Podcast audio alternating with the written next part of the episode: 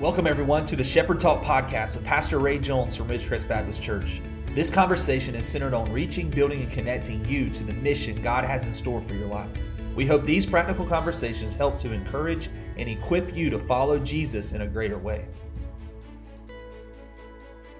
Hey, Pastor, how are we today? Hey, Chase, doing great. Good. We want to continue our conversation from the last podcast where we have been talking about your uh, series, or excuse me, your sermon entitled Seven Commands for Victorious Living, coming from James chapter 4. And we talked last time about submitting to God, standing against the devil, and drawing near to God. And we want to jump in back in verse 8 today that says to draw near to God, and he will draw near to you. Then it says to cleanse your hands. And command number four that you talked about that night was sanitize your hands. So jump back into that conversation with us today. Well, uh, again, uh, you know, we're talking about, as you said, about victorious Christian living, and I just uh, reiterate that all of us want victory in the Christian life. We want we want victory in life, but uh, we believe the great high purposes of life are related to our relationship with God. And uh, as a part of that, we want to walk in victory. We want to walk in victory with Him and uh, that doesn't mean perfection because right. we're we still battle that sinful nature, but we can learn principles and truths that God has given us to help us live a victorious life. I would suggest that those principles have to be implemented every day. That's really, right. uh, right. that you know, it's not like okay, I put those principles in motion. Now they should become, as we grow in our relationship with God, hopefully they become a part of our spiritual DNA. So we don't have to like every morning get up and say, okay, number one, number two, number three.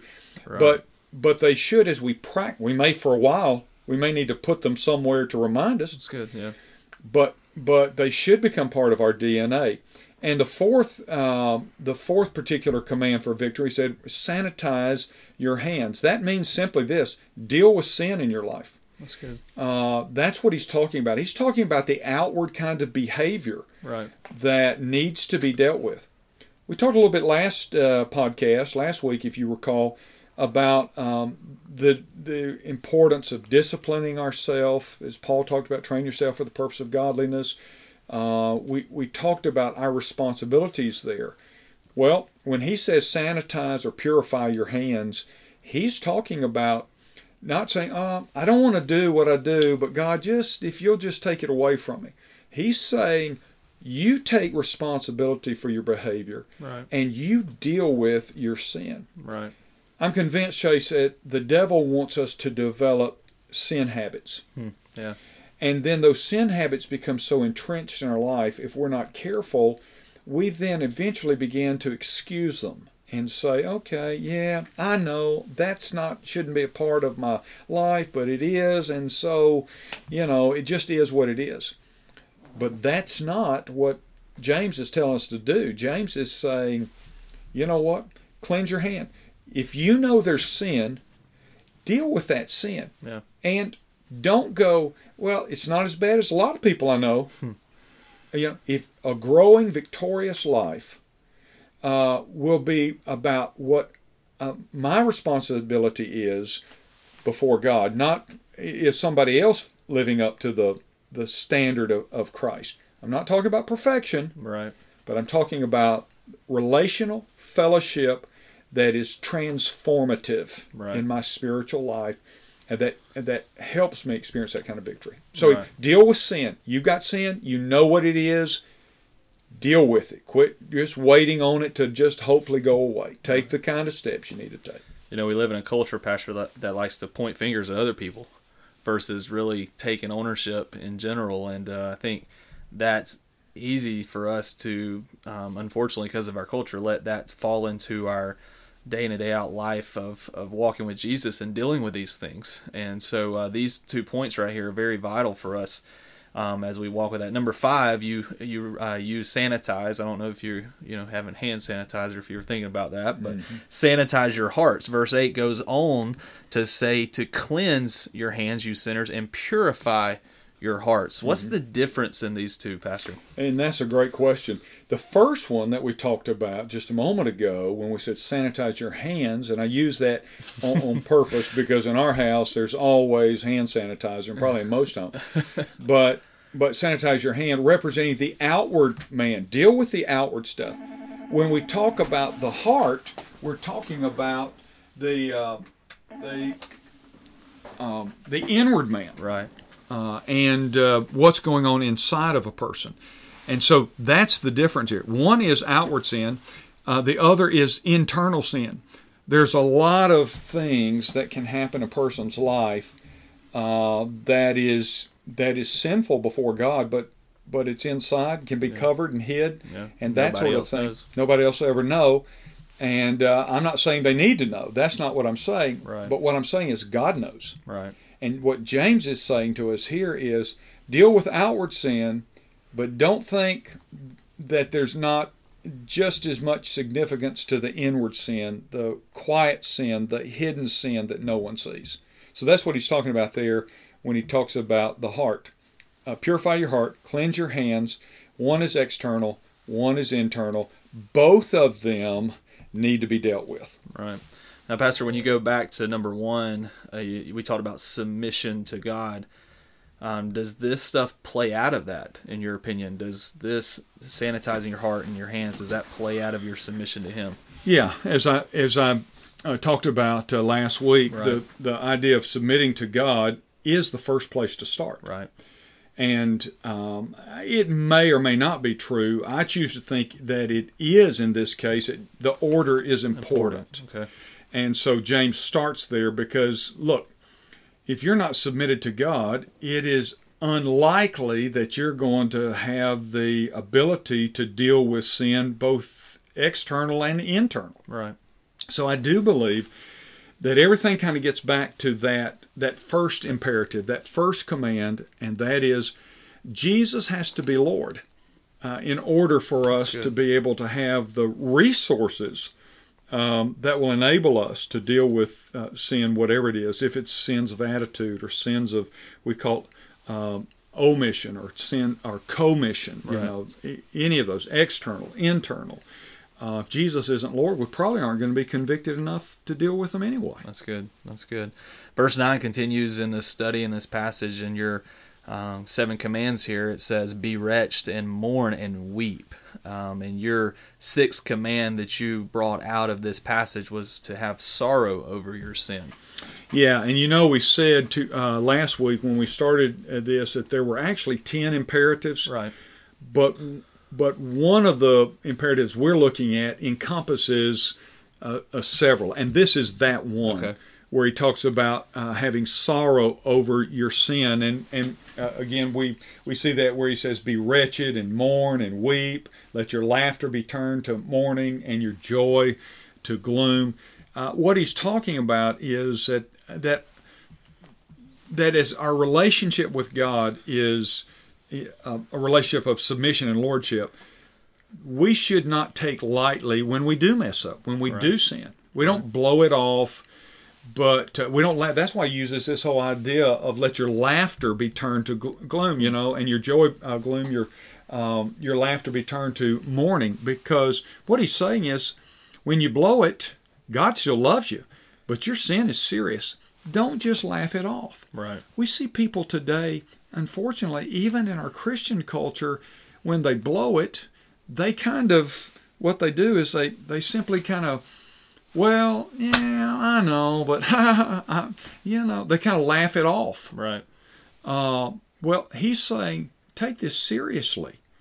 Uh, he's not saying it should shut you down, but he's saying realize how serious your sin is to God. Take your sin and any of it and all of it and view it the way God views it. I mean, it, your sin, my sin, it put Christ on the cross. So Right. it's no small thing and it's certainly no laughing matter. Right. That's a powerful thought in order to fulfill this victorious uh, living in our life today.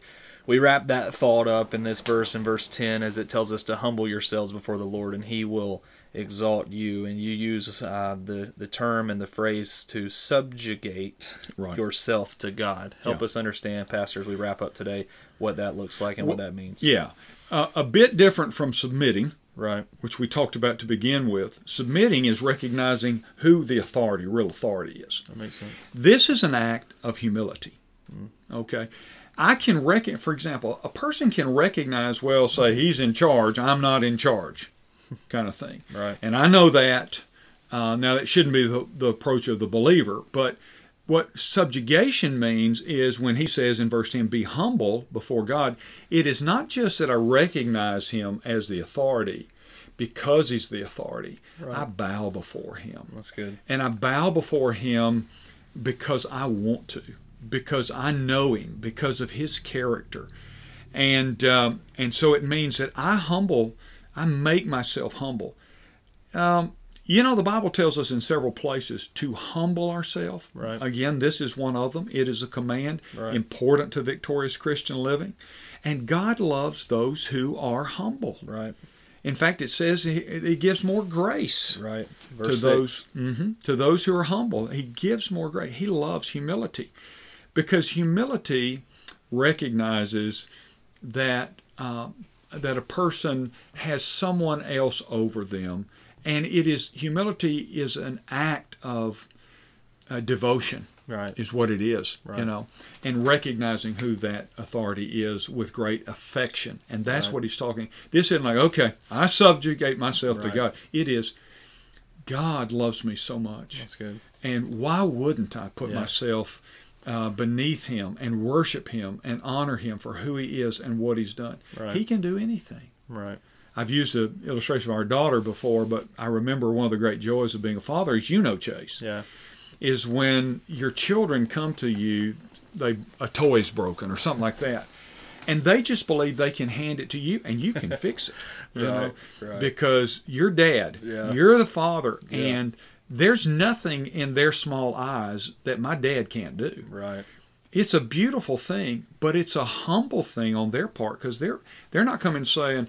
I got to find somebody. They're saying, "My dad, Right. my dad can do this." And I remember my daughter. She'd bring something to me, and I'd she'd bring something to me and want me to fix it, and I'd think, "Gee, I I don't know how in the world I'm going to fix this, uh, but I do my best, Right. you know, because she believed, Right. and so she was humbling herself Right.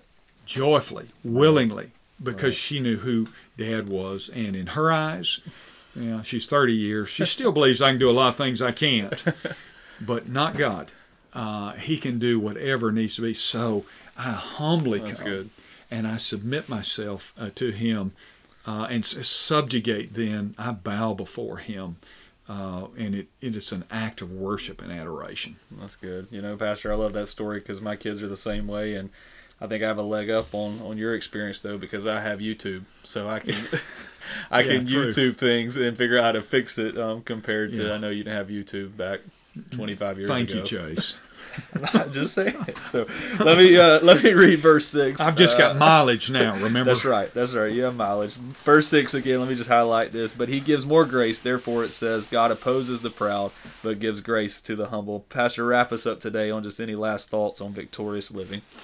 Well, I would just say this um, God wants you to live in victory. And so that's why His Word is so clear about how to have victory. Victory over temptation. I started when I was working on this message, uh, I, I do the working kind of draft of things, and I almost talked about uh, just that victory over temptation. The Bible has a lot to say specifically about that. Right. But what happened was is that uh, I began to see that and I thought it's not enough to just say, "Hey, let's just talk about victory over temptation." There's a time to do that, but I thought there's so much here to help us have a full life of victory. But we got to take it serious. As I said, it's not a secret. Right. It's posted right there in the Scripture for us right. uh, to tell us what we can do that will help us uh, walk in victory. I would say this to our audience.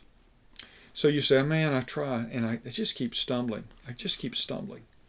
Well, first of all, understand that victory comes through the power of the Holy Spirit operating in your life. Right. These things are to be a response to the Spirit of God and the Lordship of Christ, as we've already said. But if you say, I, I've failed so many times, I've desired to live in victory, but I've failed so many times, I just don't think I can do it again.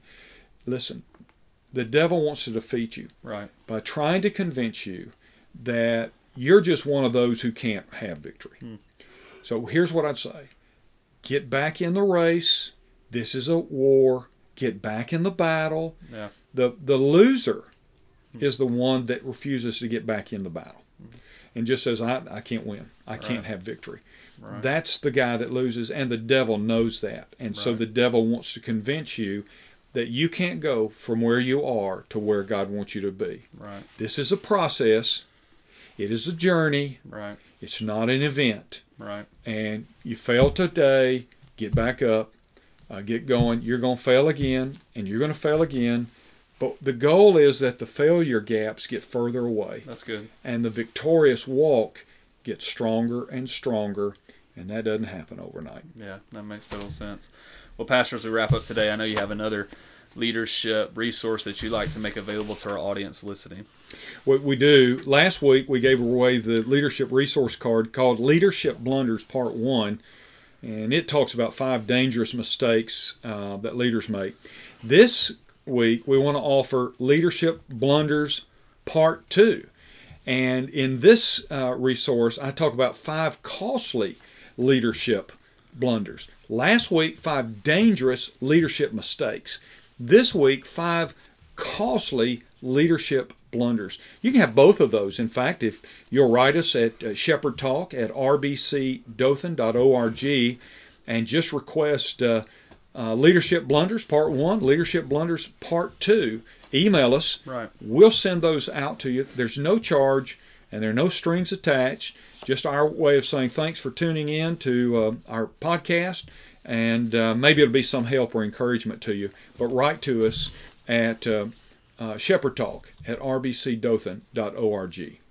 Well, thanks again, Pastor. And if you're listening today, we also have a card that can be made available to you from this sermon that our pastor preached on seven commands for victorious living. You can write to us at Shepherd Talk at rbcdothan.org if you'd like that card as well, or if you have any other questions or, or things about um, things that are going on here at Ridgecrest and different resources, we'd love to make uh, those available to you. So, again, thanks for listening today, and we look forward to more talks in the head uh, with our pastor, Ray Jones. Thank you so much for joining us for today's Shepherd Talk podcast. We hope God will continue to use you to reach the lost, build up other believers, and connect your life to the mission and purpose God has for you. We look forward to more talks in the days ahead with Pastor Ray.